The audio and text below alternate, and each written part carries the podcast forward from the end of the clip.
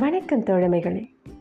திரைப்படங்கள் வெறும் பொழுதுபோக்கு அம்சம்தான் அப்படின்னு நாம் நினச்சிட்ருக்கோம் பட் மீடியா எக்ஸ்போஜர் இருக்கிற ஒரு சராசரி மனிதனுடைய வாழ்க்கையில் சினிமாவுக்கு பெரும் அளவிலான இம்பேக்ட்ஸ் அண்ட் இன்ஃப்ளூயன்ஸ் இருக்கும். ஏன் அப்படி? எங்கும் எளிதில் பிரதிபலிக்கும் விஷயங்கிறதுனாலயா அப்படியும் சொல்லலாம். பாடல் வரிகளில் வர மாதிரி கடவுள் கர்ணன் கட்டப்பொம்மன்னு எல்லாரையும் நம்ம கண்ணில் காட்டினது சினிமா தான். பண்டைய கலாச்சாரங்கள் வரலாற்று அர்த்தங்களை பிரதிபலிப்பது தான் ஆரம்பத்தில் மூவி மேக்கர்ஸோட பிரதான மிஷனாக இருந்தது. தெருக்கூத்து மேடை நாடகங்கள்னு கதை சொல்லும் நோக்கை இசை நாட்டியம் நடிப்புன்னு வெளிப்படுத்தின போது அக்கதையின் புரிதலை மக்களால் ரசனை என்னும் வாயிலாக எளிதாக ஈர்க்க முடிந்தது. ஃபேவரட் ஹீரோ ஃபேவரட் மியூசிஷியன்னு பன்முகப்பட்ட ஈர்ப்புகள் படைப்புகள் மேல் படர்ந்தது. ஒரு கட்டத்துக்கு மேலே லாபம் ஈட்டும் தொழிலாக மாறியதுனால சினிமா மனிதனுடைய நம்பிக்கைகள் நவநாகரிக போக்குகள் மனித பண்புகள்னு எல்லாத்துக்கும் வடிவம் கொடுக்கும் விஷயமா பார்க்கப்பட்டது. இன்னும் சொல்லப்போனால் இமோஷன்ஸை சொல்லிக் கொடுக்குற ஒரு கண்ணாடி பிரதிபலிப்பாகவே மாறிடுச்சு. சென்டிமெண்ட்ஸ் காமெடி அக்ரிஷன் ஆக்ரோஷம்லேருந்து அன்பு அன்பு டு நட்பு நட்பு டு காதல் காதல் டு காமம் வர பலருக்கும் இயல்புகள் மாடலிங் முறையாகவே மாறிப்போனதையும் நாம் பார்க்கிறோம். இவ்வளவு ஏன்? ஒரு இன்ஸ்பிரேஷன் மோட்டிவேஷன் வேணும்னா கூட ஆப்ரஹாம் லிங்கன் விவேகானந்தர்னு தேடும் மனங்களை விட மூவி டைலாக்ஸை வாட்ஸ்அப் ஸ்டேட்டஸில் வைக்கும் மனங்கள் அதிகம். ஒரு நடிகரை பிடித்து விட்டால் அவரின் அனல் வீசும் வசனங்கள் உத்வேகம் ஊக்கம் அளிப்பதாய் இருந்து விட்டால் அவரை ஆளும் தலைவராய் ஏற்றுக்கொள்ளும் அளவு நம்ம இன்ஃப்ளூயன்ஸ் ஆகிறோம். ரீல்ஸ் டப் ஸ்மாஷ் டிக்டாக் போன்ற இதர செயலிகளில் கூட சினிமாவை வச்சு அதன் சாயலாக பிரதிபலிக்கும் படைப்புகள் ஏராளம். இவையெல்லாம் நாம் அறிந்ததே.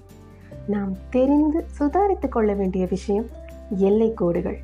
நம்மளோட தனிப்பட்ட வாழ்க்கையில் வாழ்க்கை பொறுப்புகளை தட்டி கழிக்காத வரை நம்மை நாமே ஏமாற்றி கொள்ளாத வரை இந்த இம்பேக்ட்ஸ் எல்லாம் சரியும் இல்லை தவறும் இல்லை.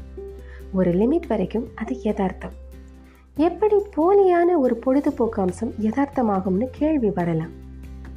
திருவிழா மாதிரி தெருவில் இருக்கிறவங்க எல்லாரும் கூடி தெருமுனை தொலைக்காட்சியில் படம் பார்த்த காலகட்டத்தில் நாம இல்லை. திருவிழாவே வந்தால் கூட ஆன்லைனில் ஆசை வாங்குற நிலையில தான் இப்போ நாம் இருக்கோம். இந்த தனிமைப்படுத்தப்பட்ட தனித்தனி குடும்பங்களாய் இருக்கிற லைஃப் ஸ்டைலில் மனம் சோர்ந்து போகாதபடிக்கு ஒரு டிஸ்ட்ராக்ஷனாகவும் தேற்றும் பொழுதுபோக்காகவும் தான் மூவிஸ் அதோட ரோல்ஸை ப்ளே பண்ணுது. திரைப்படங்களில் கற்பனை கதைகளை பார்த்து ரசித்தது மட்டும் இல்லாமல் உண்மை சம்பவங்களின் பிரதிபலிப்புகளையும் பார்க்கிறோம். சோஷியல் மெசேஜ் சொல்லக்கூடிய ஒரு மூவி எங்கேயோ ஏதோ ஒரு சோஷியல் ரெஸ்பான்சிபிலிட்டியை தூண்டுவதும் உண்டு. அதே நேரம் திருட்டு ஏமாற்று வேலை ஆபாசம்னு அவேர்னஸ்ங்கிற பேரில் சில ட்ரிக்ஸை ஜூம் பண்ணி காட்டுவதும் உண்டு. இதை பார்க்கும் பார்வையாளர்கள் திரைக்கு வெளியிலும் உள்ளிலும் உள்ள நிலை உணர்வதும் தன்னிலை மாறாமல் இருப்பதும் காட்சிகளையும் வசனங்களையும் உள்வாங்குவது தவிர்த்து கருத்துக்களை உள்வாங்குவதும் முக்கியம். திரையில் பார்க்கக்கூடிய கருத்துக்களை நாம் அப்படியே ஏற்றுக்கணும்னு இல்லை.